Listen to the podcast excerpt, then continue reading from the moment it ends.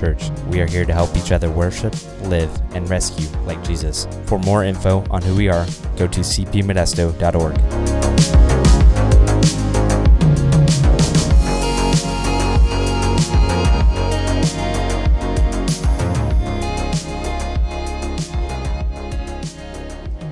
Good morning. Why don't you guys open up to Ephesians chapter 4? We're going to start off at verse 1. Travis, for those of you who don't know me, love to meet you. If you haven't met me or I haven't met you, man, come up afterwards and introduce yourself. I'd love to meet you and talk to you and get to know your name. 505 years ago, in 13 days exactly, uh, a man walked up to a, uh, a church door in Germany and nailed a public notice to that door.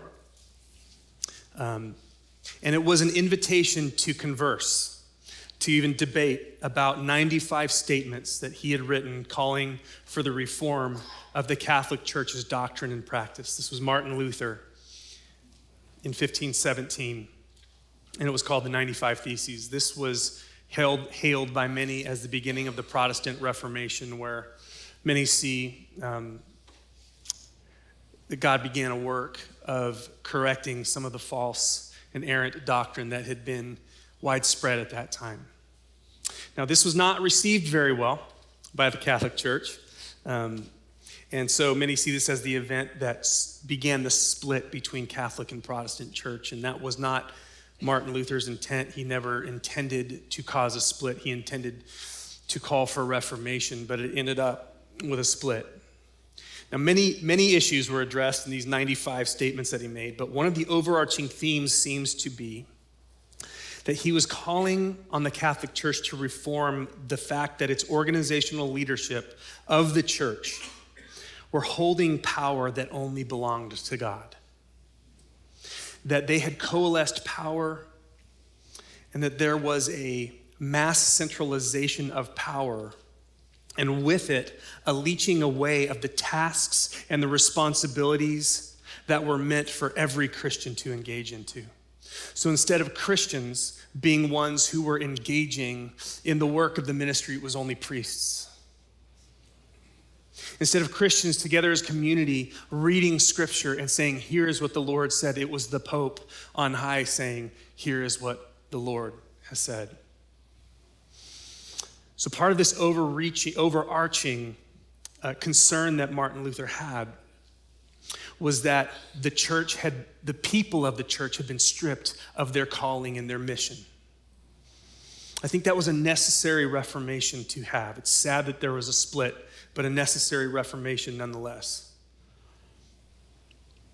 500 years ago, there was a reformation of theology the doctrine and the, the, beliefs of the church needed to be reformed. But my conviction is that still to this day, our practice and what we do and how we live in many ways has not yet reformed.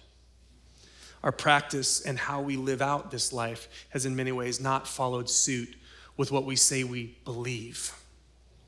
For instance, Martin Luther taught the priesthood of all believers that every person who has the Holy Spirit living in them is filled with the Spirit and called into ministry. But if we were to be honest, how many of us actually live that way? That you're called into ministry. That your life's main reason for existing and moving forward and living is to spread the gospel of our good King Jesus.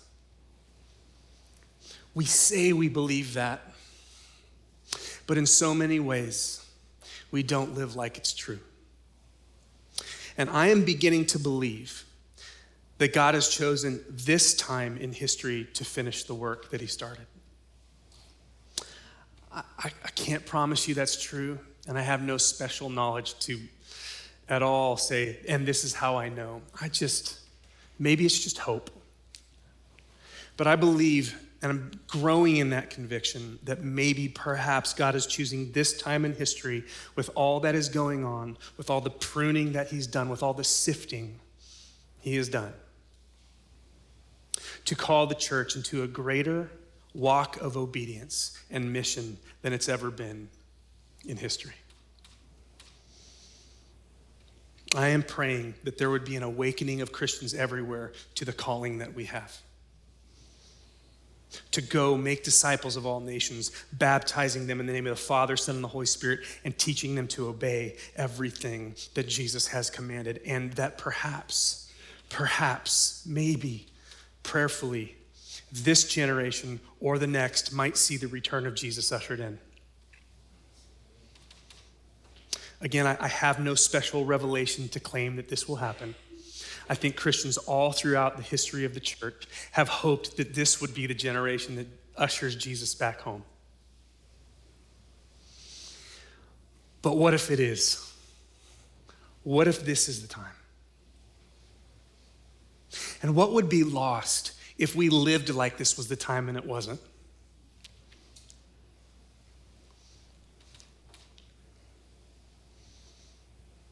I don't know if this is true, but I wonder if we follow Jesus into a passionate, loving obedience of Him, that this church would experience the power and the presence of God like it never has before. This world would experience the true gospel of Jesus.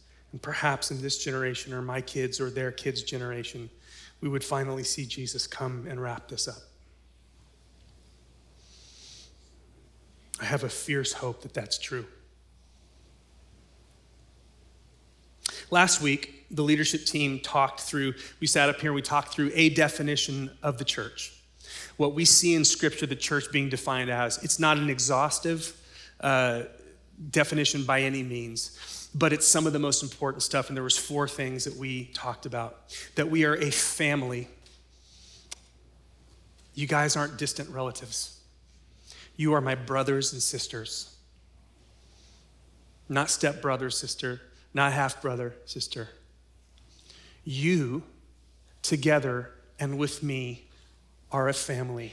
We are brothers and sisters. Whether we act like it or not we are truly brothers and sisters more so than our blood brothers and sisters. We are a family of priest disciples who make priest disciples.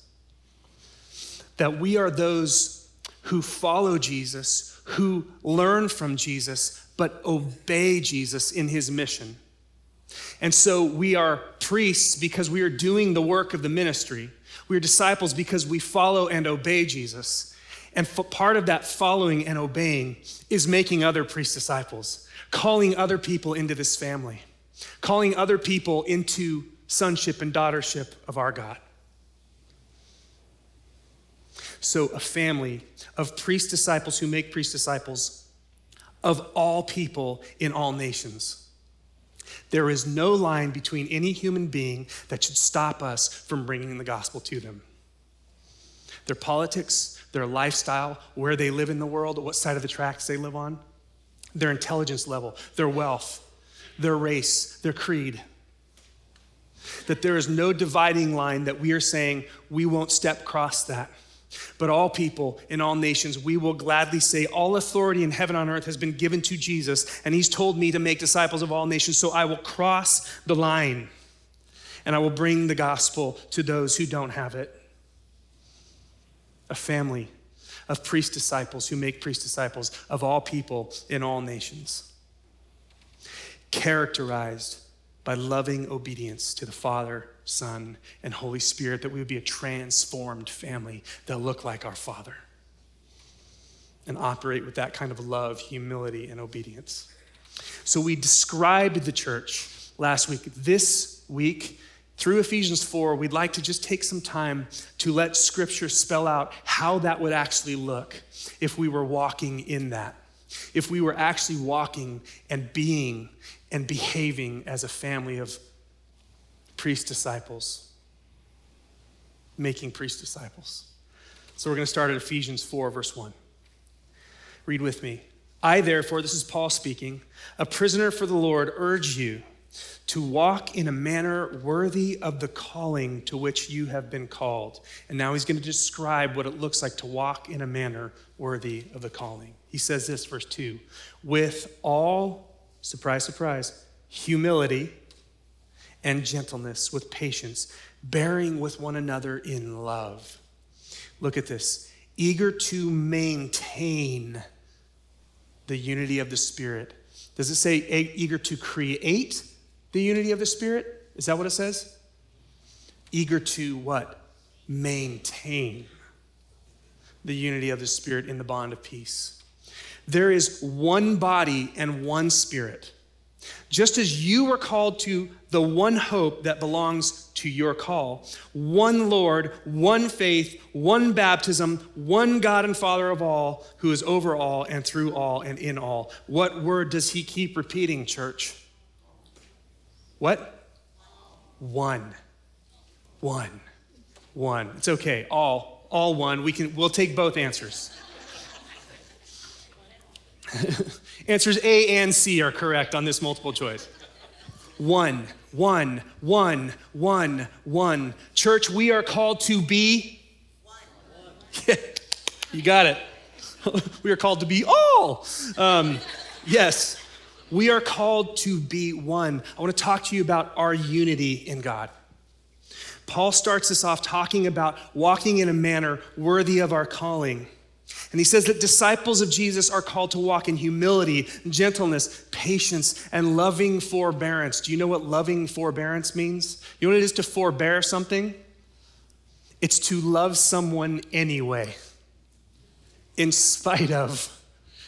That's, but we don't ever have to do that. It's, we don't deal with that, do we? Not in our families or in our church, right? Everyone does it exactly right. And there's nothing we have to overlook or forgive right? No.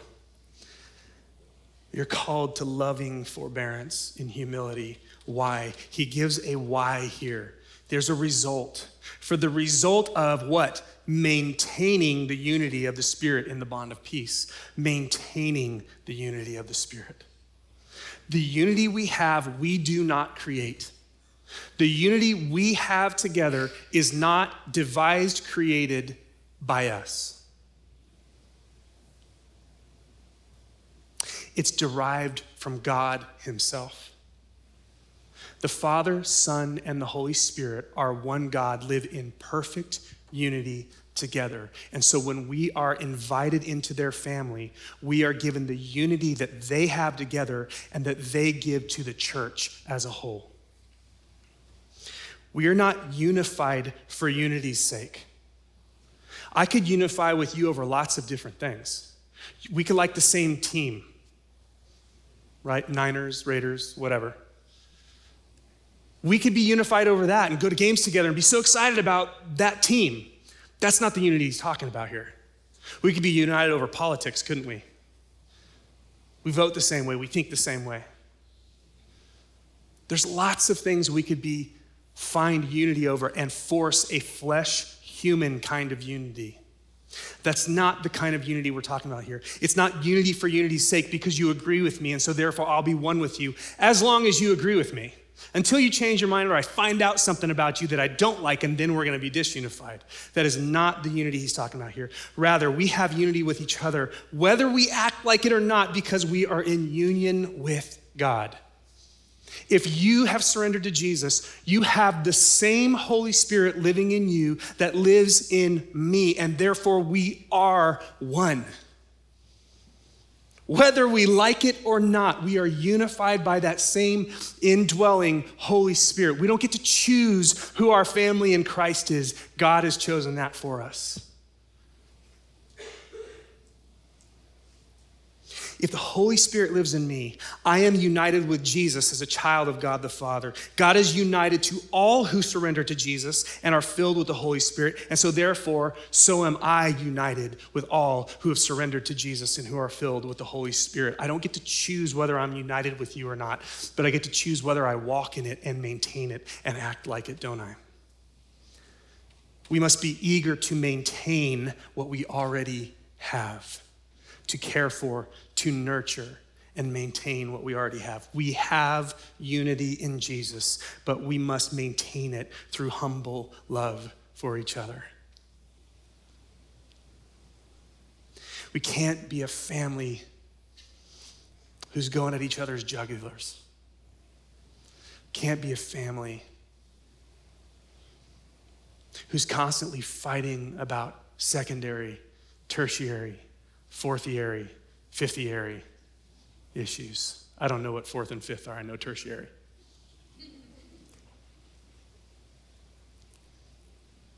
And so we are one. The question is, are we maintaining that unity? But we're not only one, we're not only unified, there's also a diversity within the unity, isn't there? There is a difference a non sameness within the unity that we have. In fact, that's what makes unity unity. A bunch of people who are clones of each other, that's not unity, that's uniformity. Unity is when there is a difference and yet we're still bonded to each other, still faithful to each other. And so, scripture here in Ephesians 4, verse 7, starts talking about the differences that exist among the church, the beautiful difference in the church. Verse 7, read with me. But grace, was given to each one. He's been talking about all of us, but now he's saying each one. Grace was given to each one of us according to the measure of Christ's gift. Therefore, it says, Psalm 68, he's quoting here, when he, Jesus, ascended on high, he led a host of captives and he gave gifts to men. He does a little commentary here. Now, in saying he ascended, what does it mean that he had also what does it mean but that he had also descended to, into the lower regions, the earth? Here's what he's talking about here. He's saying, Jesus, the Son of God, who was in the heavenly realm, on Christmas morning, descended into the lower regions, the earth, and became one of us. He descended, he came down to the lower regions, this earth and after being here and after sacrificing, what does he do? He ascends to the Father and he's given all authority in heaven and on earth. Verse 10 He who descended is the one who also ascended far above the heavens that he might fill all things. Do you remember what Jesus said right before he ascended? All authority in heaven and on earth has been given to me, therefore go and make disciples. That's what Paul's talking about he ascended, he was given all authority in heaven and on earth. And then just a few weeks later, he gives gifts to mankind. What was the gift? The Holy Spirit being poured out into all who call Jesus Lord. And the Holy Spirit living within us gives us spiritual gifts that make us different from each other but help us to together be the church, be the body, family of Jesus that moves forward and gets the mission of Jesus done. Jesus became God incarnate in his first coming to this earth. And after his death and resurrection, when he ascended to the right hand of the Father, all authority was given to him, church. And with that authority, he poured out the Holy Spirit and gave us spiritual gifts. Verse 11, and he gave, look at this, he gave people He gave the apostles, the prophets, the evangelists, the shepherds, and teachers to equip the saints for the work of the ministry, for building up the body of Christ. In Scripture, there are four listings concerning spiritual gifts that I could tell. Maybe there's more, but these are the ones I could see Romans 12, 1 Corinthians 12, and 1 Peter 4 speak mainly of gifts that Christians have, like hospitality or faith or healing. Gifts, abilities, supernatural abilities and gifts that God gives to Christians so that they can serve the church with those gifts. Here's the interesting thing about Ephesians 4, though. He doesn't talk about people having gifts, he talks about people being the gift to the church. Do you realize that if you are in Christ, you are a gift to me? If you have the Holy Spirit living in you and Jesus is your king, you don't just have gifts to use, you are a gift to this family.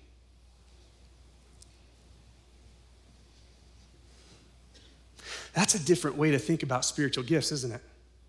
but it's right there. He gave this person and that kind of person and that kind of person to be gifts to the church for a specific reason. We are gifts to the church. You may look at yourself and say, I don't feel like much of a gift. My question to you is this Are you in Christ? Do you trust Jesus as your King and your Savior? Then, brother or sister, you are a gift to me. And I love you. And we love you. And you are valuable. And God has something for you to give.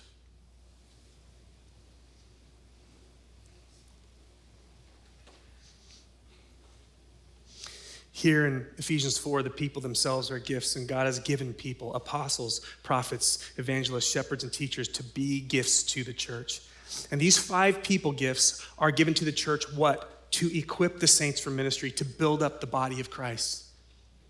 We're given to each other to build each other up. There's other scriptures talk about iron sharpening iron. Do any of you um, cook? Like cooking? Do any of you have like a nice chef knife to cut stuff with? Just like one person in here? Sheesh. How do you sharpen that knife?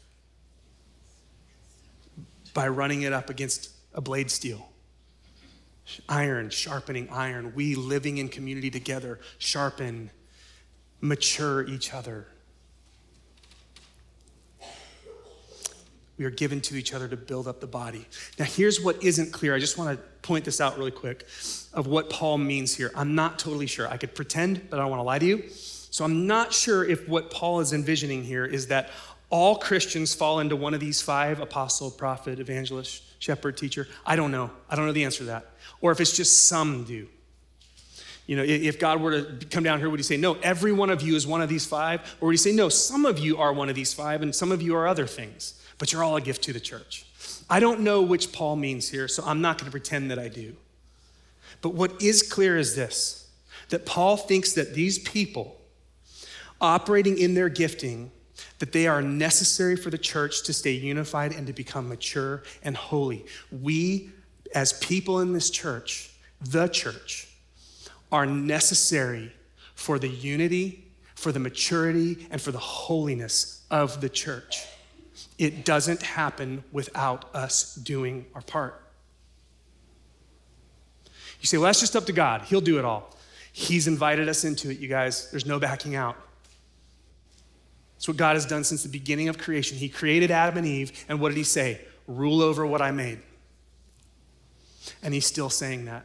Christians, you are called and gifted, and you are a gift to the church. And if you operate in that gifting, the unity, maturity, and holiness of the church will grow and be maintained. So let's talk about these giftings. Let's get a little specific about what he means by apostle, prophet, evangelist, shepherd, teacher. Now, these, what I'm about to say, are just summaries from a lot of reference work. I've looked long and hard at this and from all over scripture. I've looked at lots of research reference material. And if you're one of those people who loves like footnotes and you're like a nerd like that, good for you, brother, sister. I am too. If you read footnotes, my notes with all the background material, not all of it, some of the background material will be footnoted on my notes uh, online this week if you want to check those out so you can see if I'm full of it or not. But here's the thing let's talk about each one of these giftings. Let's talk about apostle.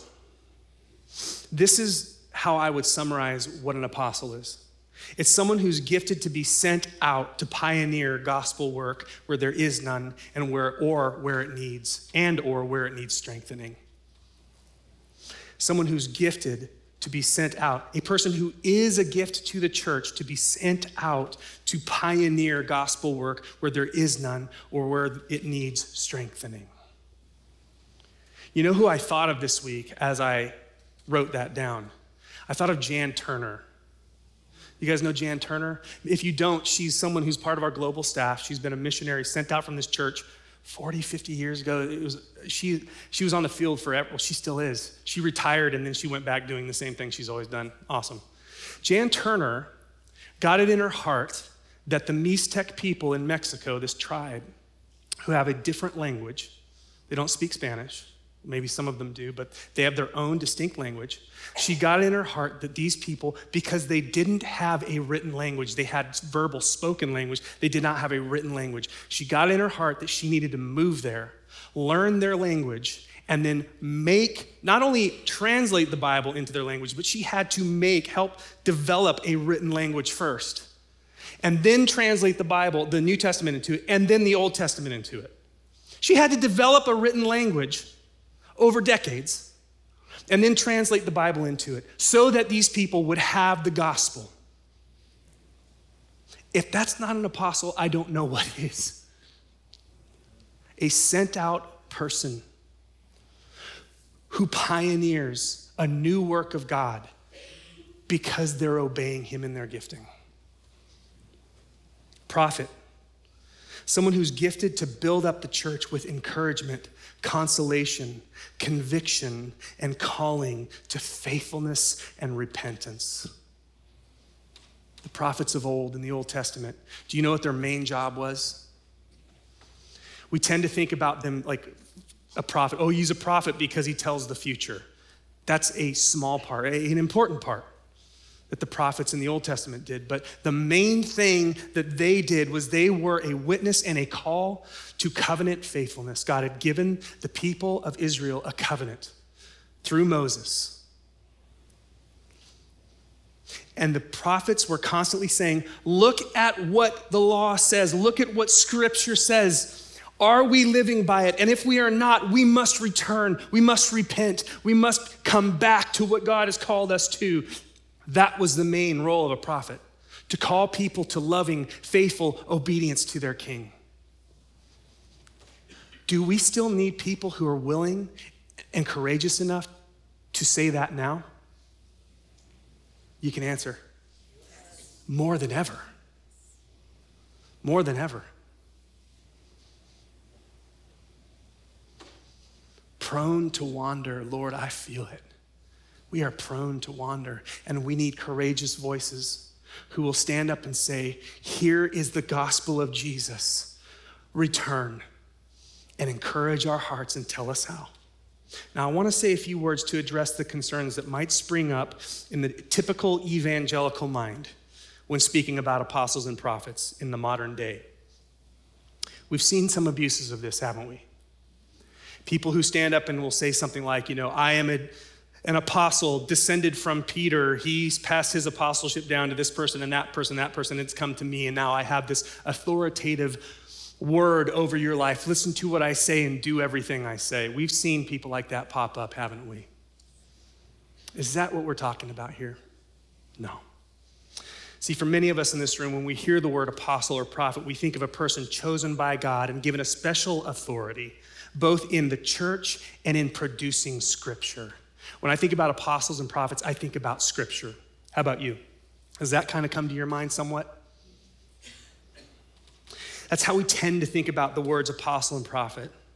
That they are people who are given such authority and chosen by God to produce a work of truth that can't be questioned.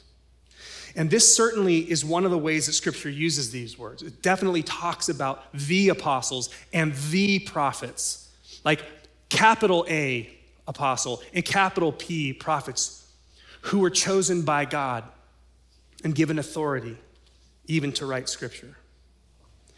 So, to call anyone an apostle or a prophet today feels very unsettling because of the weight and authority that we assign to those words, right? If I were to be like, Matt Soderland is an apostle, you'd always be like, no, he's not. Maybe you would say he is but in that sense of he has the right to speak authoritatively and we all have to listen and do what he says you'd be like no no no no no but that's not the only way that scripture uses these words if we were saying that that there are today people who operate in this high definition of capital A apostle and capital P prophet, you should be concerned. But that's not what we're saying. As with many words, both the words apostle and prophet are used in a range of meanings in the New Testament. They're not just locked into one type of meaning. The basic meaning for the word, uh, for the Greek word apostle, apostolos, is one who is sent out or a messenger. And for some reason, we don't translate into English when it says apostle, we don't say messenger or one who's sent out. It just has that term, apostle. There are places where the Greek word apostolos is used in an official sense about those chosen by Jesus to be an eyewitness of his resurrection. And so he sent them out in the world as an authoritative witness of Jesus and his resurrection because they saw it with their own eyes. And he chose them and said, The Holy Spirit's going to remind you of everything I taught to you that you received directly from me. So that's a different class, isn't it? Authoritative witnesses of Jesus. So that clearly is a closed group of people with some clear stipulations to be included in it. That you're an eyewitness of Jesus in his resurrection state, that you're personally chosen by Jesus for this office. You need to look at Acts 1 and 1 Corinthians 9 to confirm that. But the word apostolos is also used of others in the New Testament that were not eyewitnesses of Jesus. Epaphroditus in Philippians 2:25, Titus and his crew of brothers, 2 Corinthians 8:23, Silas and Timothy, 1 Thessalonians 2:6, Andronicus and Junia, Romans 16:7, Apollos, 1 Corinthians 4, 6 through 10. And in 1 Corinthians 5, 15, 1 through 9, Jesus, it says Jesus appeared to the 12, to the 500, James, his brother, and all of the apostles. So it would be a mistake to think that there has been some succession of the original apostlehood or prophethood sent down through time to specific people today. But I believe that it would also be a mistake to disregard the evidence that others were seen as those gifted to be sent out as apostles, sent out to start new works, to be messengers of the gospel, but not of the same caliber or authority of the original apostles. And in the same way today, there are those who take the eyewitness of the original apostles and break ground into new areas and make disciples where there are none to plant churches where there are none, and establish leadership for those churches. Though these may not be authoritative apostles like the originals, they are carrying on the duty that must be done for the world to see Jesus. Are there still unreached people groups in the world where there are no believers? You can answer that. Yes. Matt shared last week. It's growing. That number of unreached people is growing. So you don't have to call them apostles if that freaks you out. But does the church still need people who have the gifting and willingness and courage to be sent out to start new works where there are none? Does the church still need that? Yes, call it what you want messenger, missionary, sent out one, apostle. But we still need people running that lane because there are still places where the gospel hasn't reached. And same with prophets. Passages in the New Testament speak of the prophets as a select group of those who wrote scripture that was inspired by God. You can look at Matthew 5 17, 2 Peter 1 21. Yet, the New Testament also labels others as prophets or those who prophesy. Acts 13 1 acts 29 sorry 21 9 1 corinthians 14 1 through 33 though not with anywhere near the same weight as those who were called to that official capacity since the words of those who prophesy must be weighed by others in this New Testament time. 1 Corinthians 14 29 says, If anyone prophesies in the church setting, it must be weighed by others. If anyone speaks and says, I feel like this is what God is saying to us, the others stop and say, Let's talk about this and let's see if this squares with Scripture and squares with what the Holy Spirit is saying to us. So while there seems to be evidence of prophecy enduring in the church age, it seems to be clearly of lesser caliber, caliber and weight than the prophecy which came from, quote, the prophets. Do we still need people in this church age to stand up and say, we are off track and we are called to repent and believe and come back to Jesus, the author and perfecter of our faith? Do we still need those voices in the church today? Yes, we do. And sometimes those voices empty a room. And sometimes those voices encourage and exhort and build up. But we need those voices. He talks about evangelists.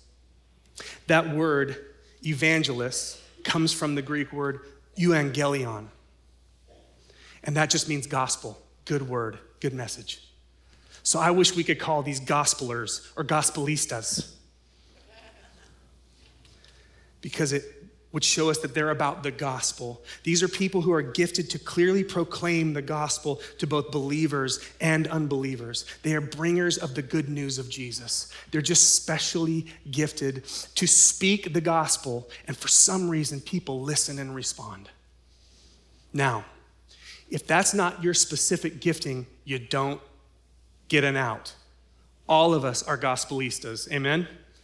All of us are called to give the gospel of Jesus. It's just that there are some who, man, when the t- it's go time, they're going to speak and people are going to listen. Evangelists talks about shepherds. I think another word for this could be pastor. I think it comes from the same word grouping shepherd, pastor.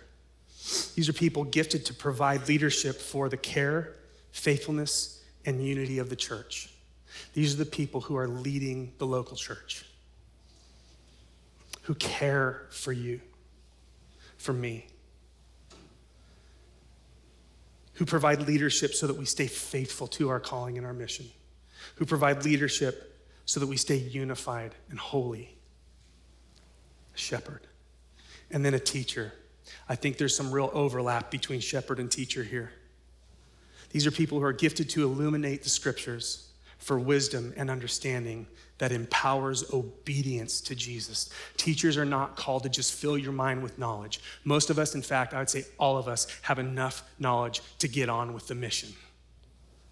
Teachers don't just fill your head with knowledge, they give you insight into Scripture that should light a fire and light the fuse for obedience and, and accomplishing of the mission that Jesus has given all of us.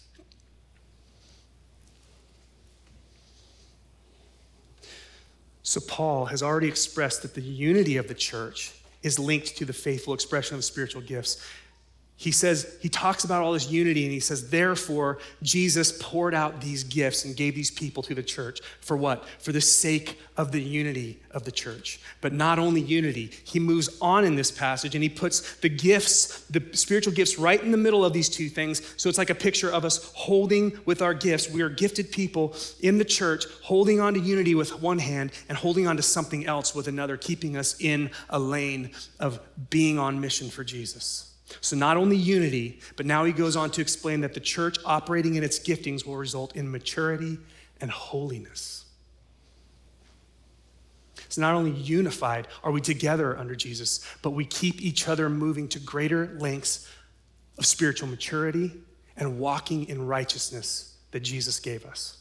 Verse 11, and he gave the apostles, the prophets, the evangelists, the shepherds, and the teachers to equip the saints for the work of the ministry, for building up the body of Christ, until we attain to the unity of the faith and of the knowledge of the Son of God, to mature manhood, adulthood, to the measure of the stature of the fullness of Christ. That is a huge statement so that we may no longer be children, tossed to and fro by the waves and carried about by every wind of doctrine, by human cunning, by craftiness in deceitful schemes. No, rather, speaking the truth in love, we are to grow up in every way into Him who is the head, into Christ, Jesus, from whom the whole body, joined and held together by every joint with which it is equipped, when each part is working properly, makes the body grow so that it builds itself up in love. And then further on in verse 22, he says, Put off your old self,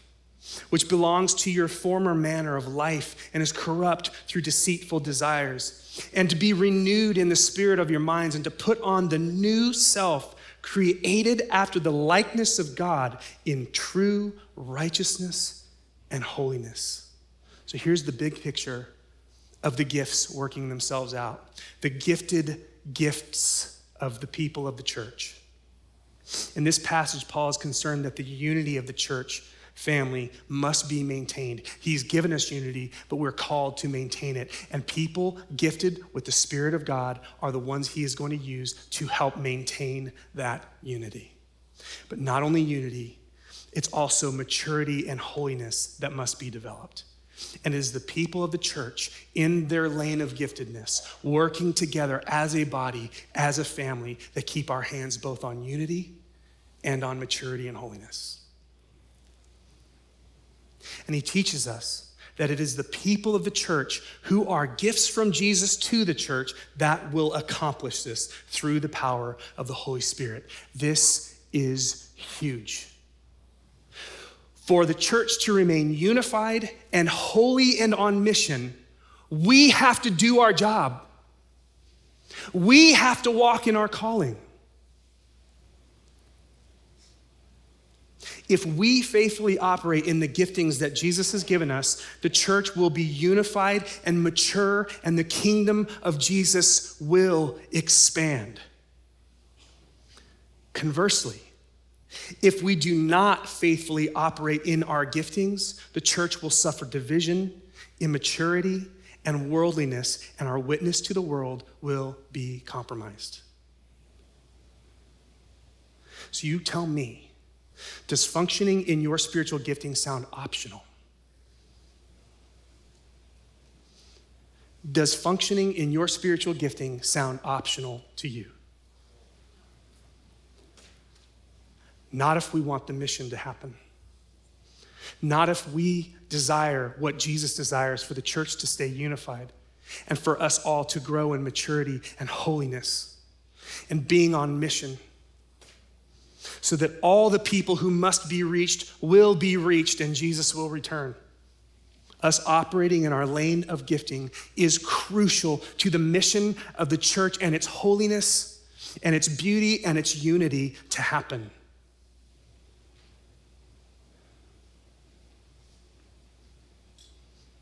If you opt out of walking filled in the Spirit and walking in the lane of your calling,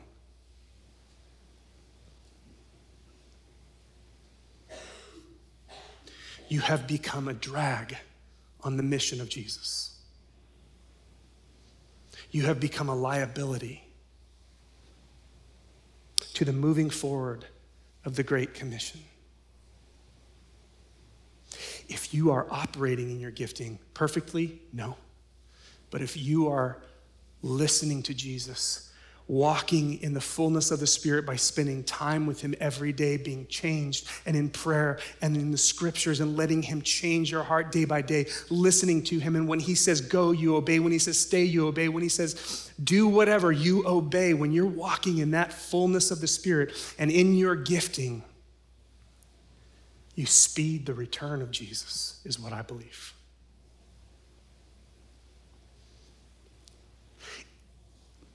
It's not optional.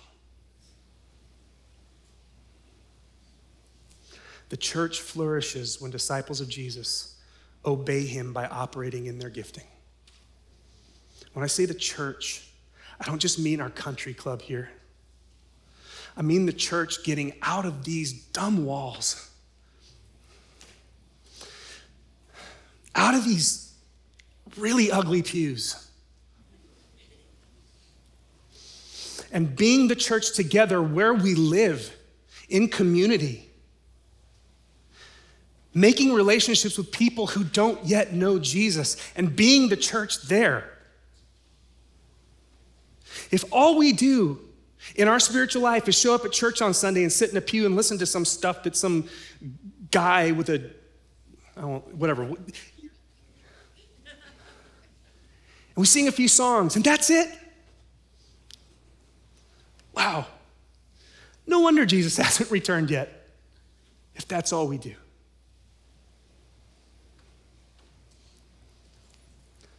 So when you imagine walking in your gifting, don't imagine it just here on the church campus. Please.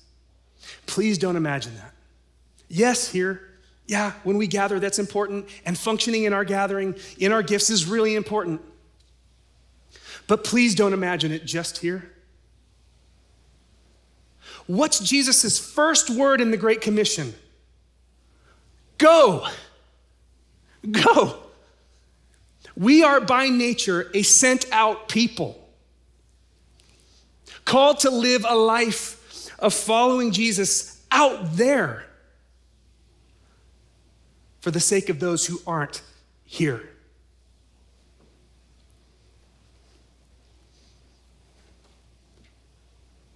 How do I begin to engage in this? You may ask me.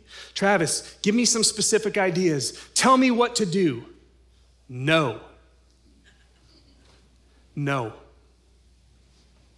I'm not going to give you specific ideas. I am not the Holy Spirit, neither is Matt, neither is Kyle. I do not have insight into your life and your calling and your giftings as Jesus does. If you want someone to just lay out all the steps for you for what you're supposed to do, that's, I love you, that's lazy. That's saying, I'm unwilling to spend enough time with Jesus every day to clearly hear his voice and let him tell me what he wants me to do. So, no, I will not tell you what you're supposed to do. I will not tell you specific ways you're supposed to enact this.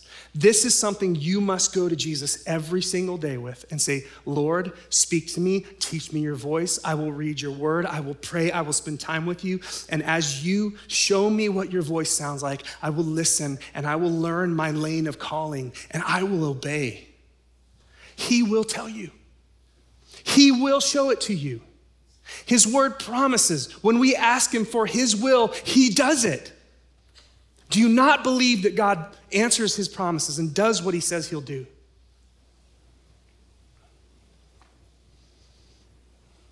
Here's what we will do, though. The next two weeks, instead of a sermon, we're going to be interviewing on stage here some people who it seems that the Lord has gotten a hold of their hearts and they are really listening to him, listening to what the Holy Spirit has for them and their gifting and their calling and how they're living that out in life right now. Not so that you can copy what they're doing, but that so that your heart can be inspired with how to hear from God and how to step into the calling God has given you. But for you to hear the calling God has specifically given you, you have to spend time asking and listening. So here's my challenge, my call for you. Over the next three weeks, as we're talking about this today, next Sunday, and the one after, spend time every single day with the Lord. Start there. Learning to hear his voice, learning to hear him through scripture, learning to hear from him through prayer, getting close to Jesus, knowing what his voice sounds like. You will not regret it. You will not regret it. And as you're with him, ask him, Jesus, what have you called me to do and what's my lane and who are the people I'm supposed to go to? Who are the people I'm supposed to serve in the church? Who are the people I'm supposed to serve and give the gospel to in this world? And listen and write it down and do it. What if I heard him wrong? Oh well. Then you obeyed him anyway. He can handle that. He's got big shoulders. Some in here might say, Travis, you're telling me that I have to get on this mission, but I am so busy. I already have enough to do. My life is too full. Maybe another day. Friends, I love you, but we have to repent of that kind of thinking. How can you not have time for the one thing you're here on earth for?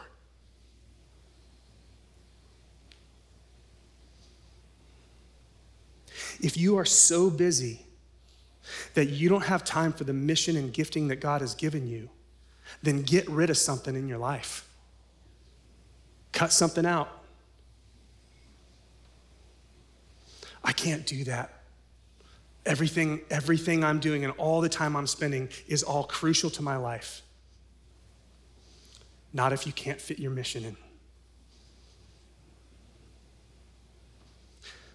I know that me saying that might sound like I'm trying to shame or guilt or judge you. I'm not.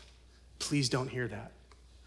I mean, some of us, man, some of us have like chronic diseases that it's all we can do to like get out of bed and sit in a recliner all day long. I know that. I feel that. I hear that. Do you think God can't use you from there?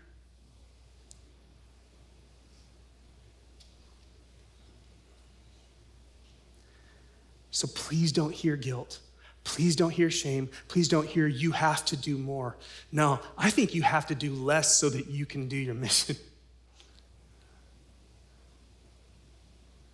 But I'm not going to stop short of telling you that. I have had to have several moments in my life where there were people that got appointed to tell me some hard things I needed to hear because I was so lodged into my defaults. The last couple years for me have been like a gigantic pry bar getting underneath me and prying me out of some of the old defaults and patterns I've been in. And it's been hard, but I wouldn't exchange it for the world. I realize how asleep I've been, how off mission I've been, but now God's got my heart. He's moving me. I gotta be honest. Oftentimes, I'd rather be at Starbucks with my unsaved friends talking to them than here on Sundays. Don't take that as like a, a, a, slam on you. You guys are amazing. I love you. I'm so encouraged by this time. But that's not me. Like, I've never been that way. I've always preferred to be in this room with you people, with people I feel safe with, and not out there trying to share the gospel with people that I don't know. But that's changing. If that can change in me, it can change in any one of us. Sometimes we need God to get that pry bar underneath us and get us unlodged from the rebellion and the comfort that we're, we're lodged in. And so I pray that's how you'll hear my words and God's word this morning, not as guilt, but an invitation to jump into the mission He's given us when Jesus returns. And He will. I want to be able to say and feel that I did something to contribute to the move of His kingdom. I don't want him to come through the clouds and me say, oh no, my time's up. And I didn't do what I was called to do. I don't want there to be any regret in my heart in the day that Jesus returns. If that were possible, I don't know if it is. I want to be worthy of well done, good and faithful servant. And my prayer is that you would be too.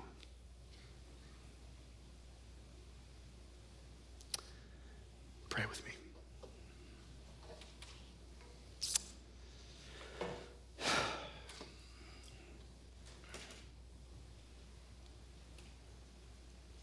Jesus, it's amazing that you would involve us and invite us into your mission. It's amazing that you choose not to do it all yourself, but you create a family that you're going to do it with. You invite all of us into dad's work. We want to be the kind of people who hear your voice, who spend enough time, have enough closeness to you that we know what you're saying, and enough transformation in our hearts where we're willing to do it. Father, keep us away from feeling that we have to perform for you. Keep us away from legalism that would we prescribe to each other what we're supposed to be doing, but that you would keep us squarely in a place of listening to your word, listening to your call to us, and in joy and in gratitude and in desire, obeying you because it is sweet and a treasure to us to do the things you've called us to do, that we would, like Jesus, be able to say, My food is to do the work of the Father. Jesus, make us faithful. Holy Spirit, fill us. Show us through your word and through the community that we're in with each other what our lane of gifting is and how we're to walk in it and obey you in it. And would you change this world because you have a church who finally is waking up and doing what we're called to do?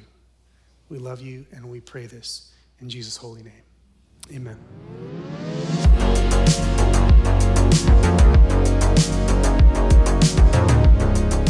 Thanks so much for listening. We hope you feel inspired and moved by what God is doing here at Crosspoint.